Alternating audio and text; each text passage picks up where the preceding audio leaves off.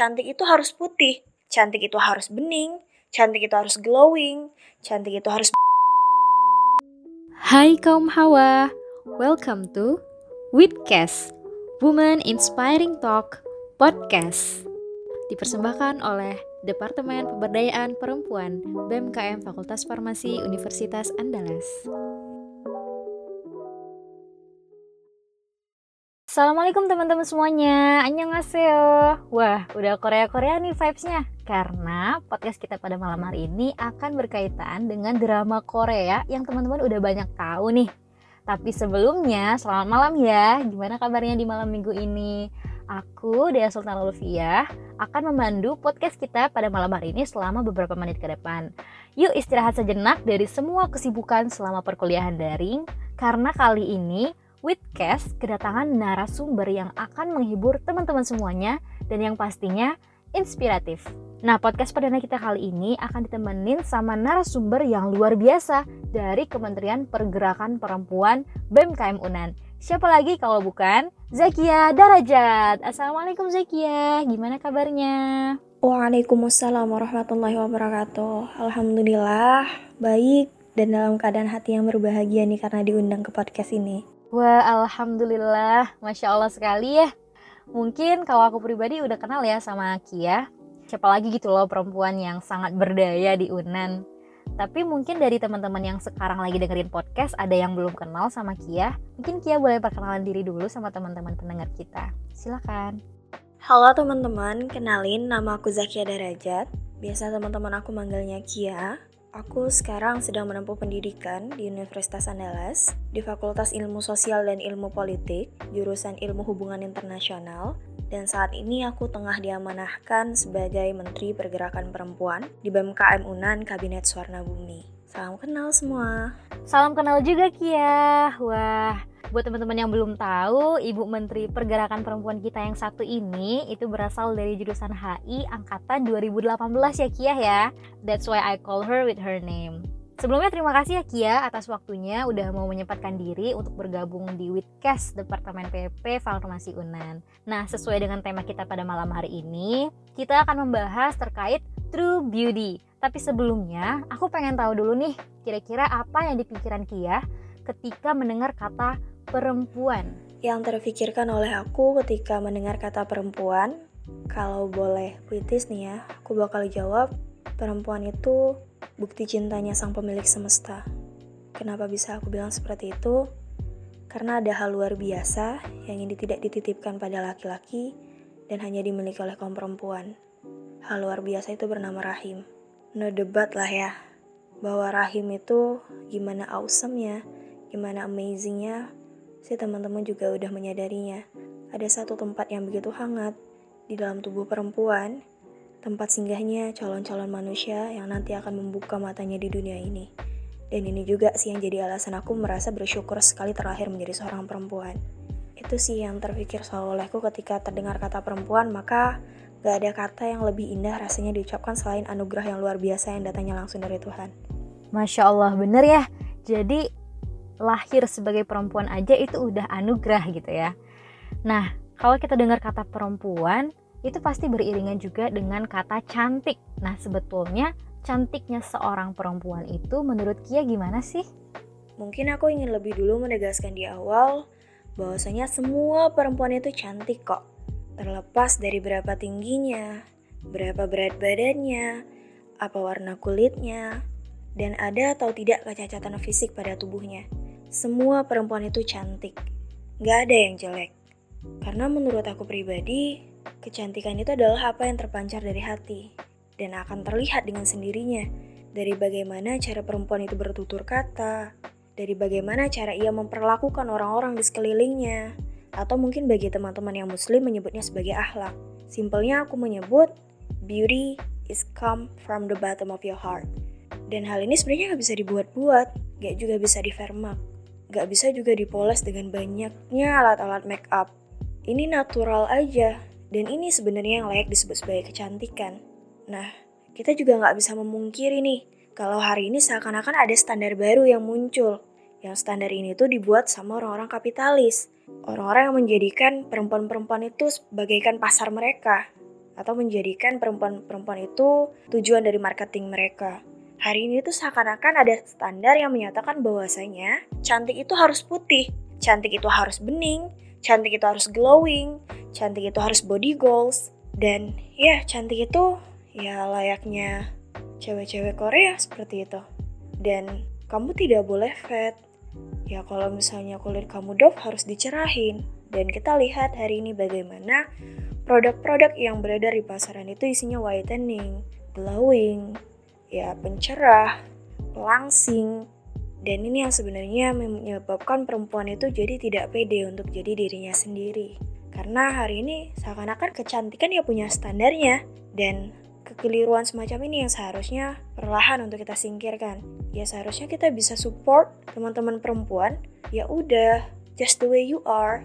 Kamu cantik kok jadi apa adanya dirimu dengan pipimu yang cabi, dengan berat badanmu yang mungkin naik, ya dengan ya mungkin ada ketidaksempurnaan pada dirimu, ya terlepas dari semua itu, kamu cantik. Ya hanya dipoles saja dengan sedikit senyum.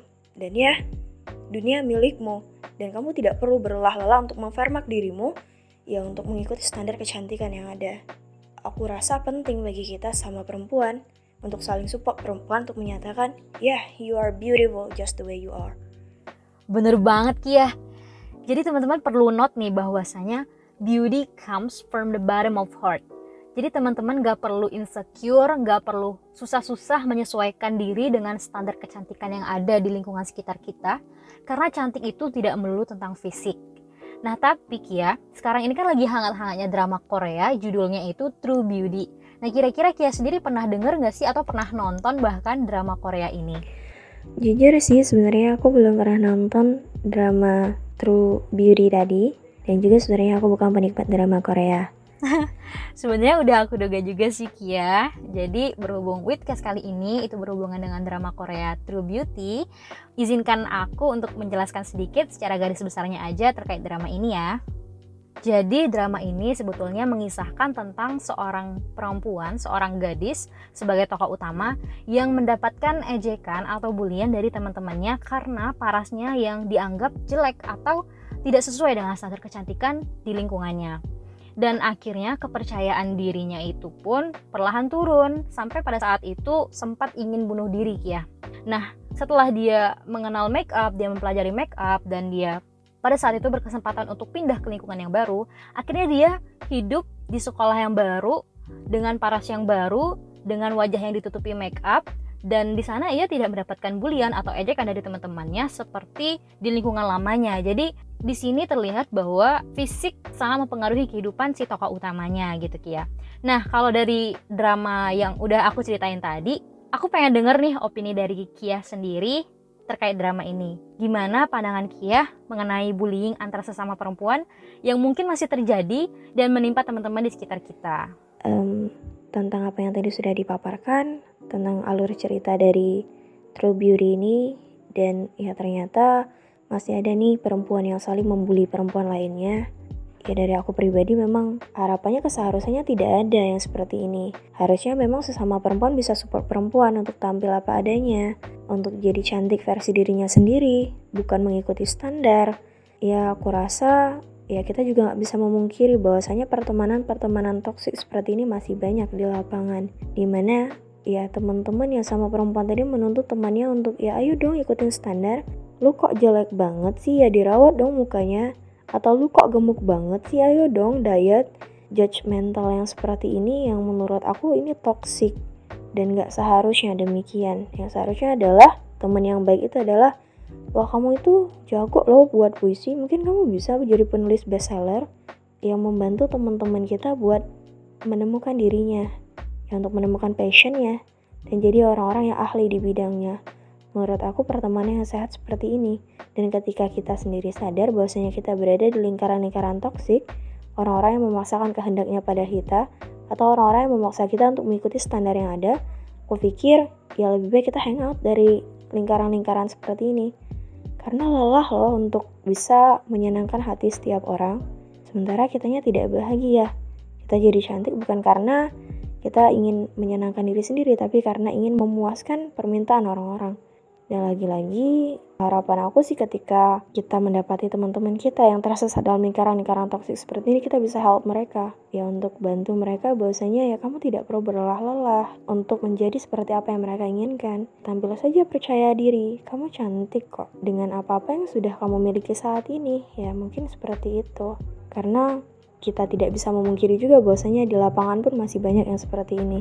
Harapannya ketika kita sudah mendengarkan podcast ini ya kita bisa saling help perempuan lainnya untuk kamu tampil jadi apa adanya dirimu, jadi cantik karena memang kamu ingin membahagiakan dirimu, bukan karena tuntutan orang-orang. Nah, iya. Jadilah cantik untuk dirimu sendiri, bukan untuk orang lain, gitu ya Kia. Tapi sebenarnya apa sih menurut Kia sendiri yang menyebabkan seorang perempuan itu menganggap remeh atau menghina perempuan lainnya gitu? Yang menyebabkan perempuan itu bisa meremehkan perempuan lainnya menurutku karena si perempuan tadi tidak bahagia dengan dirinya. Dan karena memang dia pun terpaksa untuk jadi cantik ya untuk mengikuti apa-apa yang sudah distandarkan oleh society-nya. Dan akhirnya berangkat dari kekecewaannya dan akhirnya dia menyebarkan rasa kekecewaannya itu pada perempuan-perempuan lainnya dan terlalu memaksakan kehendaknya seakan-akan menciptakan sebuah paradigma baru bahwasanya ya kamu tuh harus cantik karena society kamu nggak nerima kalau kamu jelek. Kamu harus ikuti standar kecantikan. Kalau nggak kamu nggak bisa ikut dalam sebuah pergaulan atau nggak diterima di societymu yang menuntut sebuah kesempurnaan. Ya sebenarnya sih kenapa masih ada perempuan-perempuan yang seperti ini? Karena mereka happy dengan dirinya sendiri. Mereka gagal untuk bisa tampil apa adanya dan percaya diri dengan ya true beauty-nya. Dan nggak sedikit sih kalau misalnya kita lihat mungkin di lapangan masih terjadi kok bisa gitu perempuan meremehkan perempuan tapi nyatanya kan memang ada yang demikian. Ya aku bisa menyimpulkannya mereka pun gak happy sama dirinya sendiri. Mereka pun jadi cantik karena sebuah tuntutan dan bukan karena mereka menginginkannya sebenarnya. Dan sayangnya mereka juga memaksakan orang lain untuk ya mendapatkan tekanan yang serupa. Ini sih menurut aku kenapa masih ada aja perempuan yang meremehkan perempuan yang lain. Yang seharusnya dia nggak boleh seperti itu tapi lagi-lagi orang kalau udah kecewa kadang nggak mau ya kecewa sendiri pengen orang juga ngerasain kekecewaannya mungkin ke depan buat temen-temen yang juga udah dengerin podcast ini harapannya nggak ada lagi di antara kita yang meremehkan sama teman-teman perempuan kita sebagaimana kita tidak ingin diremehkan maka jangan meremehkan orang lain Nah, jadi gitu ya teman-teman. Rasanya juga kita nggak pantas gitu menghina perempuan lainnya, apalagi hanya karena fisiknya gitu. Nah, ini masih tentang bullying nih Kia. Kasus-kasus bullying seperti ini kan akan semakin parah gitu jika korban ini mulai kehilangan rasa kepercayaan dirinya. Yang pada akhirnya si korban ini akan percaya dengan anggapan orang lain terhadap dirinya sendiri. Nah, maka dari itu kan kita dibutuhkan rasa percaya terhadap diri sendiri. Nah, bagaimana cara untuk percaya diri versi Kia? Ya, pertama kali nih, stop bandingin diri dengan orang lain. Karena menurut aku, everyone has born to be different, and that's awesome. Ya, setiap orang itu lahir dalam keadaan yang berbeda-beda dan itu luar biasa. Dan gak perlu memang untuk membandingkan diri dengan orang lain. Ya mungkin orang-orang punya warna kulit yang cerah karena memang itu pigmen kulitnya dan karena mungkin itu karena keturunannya. Dan ya aku selalu bilang ke diri aku sendiri ya kamu cantik kok. Senyum aja ya kamu cantik kok meski mungkin berat badanmu tidak proporsional. Ya kamu cantik kok meskipun mungkin hidungmu tidak mancung-mancung amat. Ya udah, pede aja lagi. Dan yang paling penting adalah bagaimana cara untuk bisa percaya diri. Ya selalu apresiasi hal-hal kecil yang kamu lakukan. Wah, hari ini kamu udah bisa nih menyatakan pendapat di depan forum. Terus seperti itu ya. Karena biarkan orang-orang mengenal personalitinya kamu bukan melihat fisik kamu, kamu cantik atau enggak, kamu punya warna kulit yang cerah atau enggak, ya biarkan mereka melihat kamu dengan potensi yang kamu miliki. Itu sih mungkin cara gimana aku bisa membangkitkan percaya diriku. Karena aku menginginkan orang-orang mencintai personalitiku, bukan menyukai ya parasku, bukan menyukai hal-hal yang mungkin itu tampak di mata mereka wah bening ya, wah glowing ya. Ya, aku rasa Aku akan lebih nyaman ketika dikenal orang-orang dengan ya apa-apa yang aku refleksikan ke mereka seperti bagaimana cara aku memperlakukan mereka, bagaimana mereka berdiskusi dengan aku, bagaimana cara tutur kataku yang mungkin mereka menyukainya karena hal-hal itu. Aku akan lebih sangat bahagia rasanya ketimbang ya hanya sebatas cantik. dia cantik kalau diajak selfie, kamerable lah. Dan lagi-lagi cara yang paling penting sekali untuk bisa mensupport diri dan bisa bangkit lebih percaya diri lagi, tunjukkan bahwasanya ini kamu, beginilah kamu dan kamu ingin dikenal oleh orang-orang apa adanya kamu tanpa kebohongan yang dibuat-buat. Itu sih. Masya Allah, lagi-lagi tentang personality ya Kia. Nah, tahu nggak sih Kia, Departemen PP Farmasi Unan ini udah menyediakan layanan bagi teman-teman perempuan di Farmasi Unan untuk mengadu segala hal terkait pelecehan terhadap perempuan. Jadi bukan hanya pelecehan seksual, tapi juga kasus-kasus seperti bullying atau body shaming yang bisa diadu kepada kami, seperti yang kita bahas barusan. Wah, Masya Allah, selangkah lebih maju ya. Hari ini teman-teman udah bisa nih buat layanan pengaduan. Udah terlihat nih bagaimana woman can support woman dan sebenarnya memang dibutuhkan sekali pelayanan pengaduan seperti ini agar teman-teman khususnya perempuan punya tempat untuk mengadu, untuk menyampaikan keluh kesahnya, untuk menyampaikan apa-apa yang tidak enak di hatinya, ya agar memang teman-teman yang perempuan itu tidak berputus asa, tidak lari ke tempat-tempat yang uh, yang sia-sia atau mungkin ya, tempat-tempat yang salah dan akhirnya mungkin malah melukai atau mencederai perempuan itu sendiri. Dan harapannya memang untuk layanan pengaduan ini dimiliki oleh setiap fakultas karena memang ya kita tahu bahwasanya mahasiswi itu banyak sekali jumlahnya dan untuk permasalahan-permasalahan baik itu pelecehan, kejahatan seksual, kasus bullying dan sebagainya itu juga masih terdetek di kampus sendiri. Harapannya ketika masif kita memiliki layanan pengaduan, harapannya memang ini bisa dioptimalkan, bisa juga melakukan tindak preventif. Mungkin untuk perempuan-perempuan yang mendapati bullying, body shaming, bisa kita kuatkan, bisa kita beri motivasi bahwasanya yang terpenting adalah mereka belajar untuk terlebih dahulu menutup telinga mereka ya dari kata-kata yang tidak berguna seperti ini, kata-kata yang hanya mental down seperti ini, ya terlebih dahulu ajarkan mereka untuk percaya diri, untuk menutup telinga mereka dan go on. Yuk bangkit, Gak usah peduliin kata-kata toksik seperti ini. Dan ini pentingnya juga sebenarnya adanya layanan pengaduan untuk bisa kasih supporting system ke perempuan tadi untuk percaya diri tampil.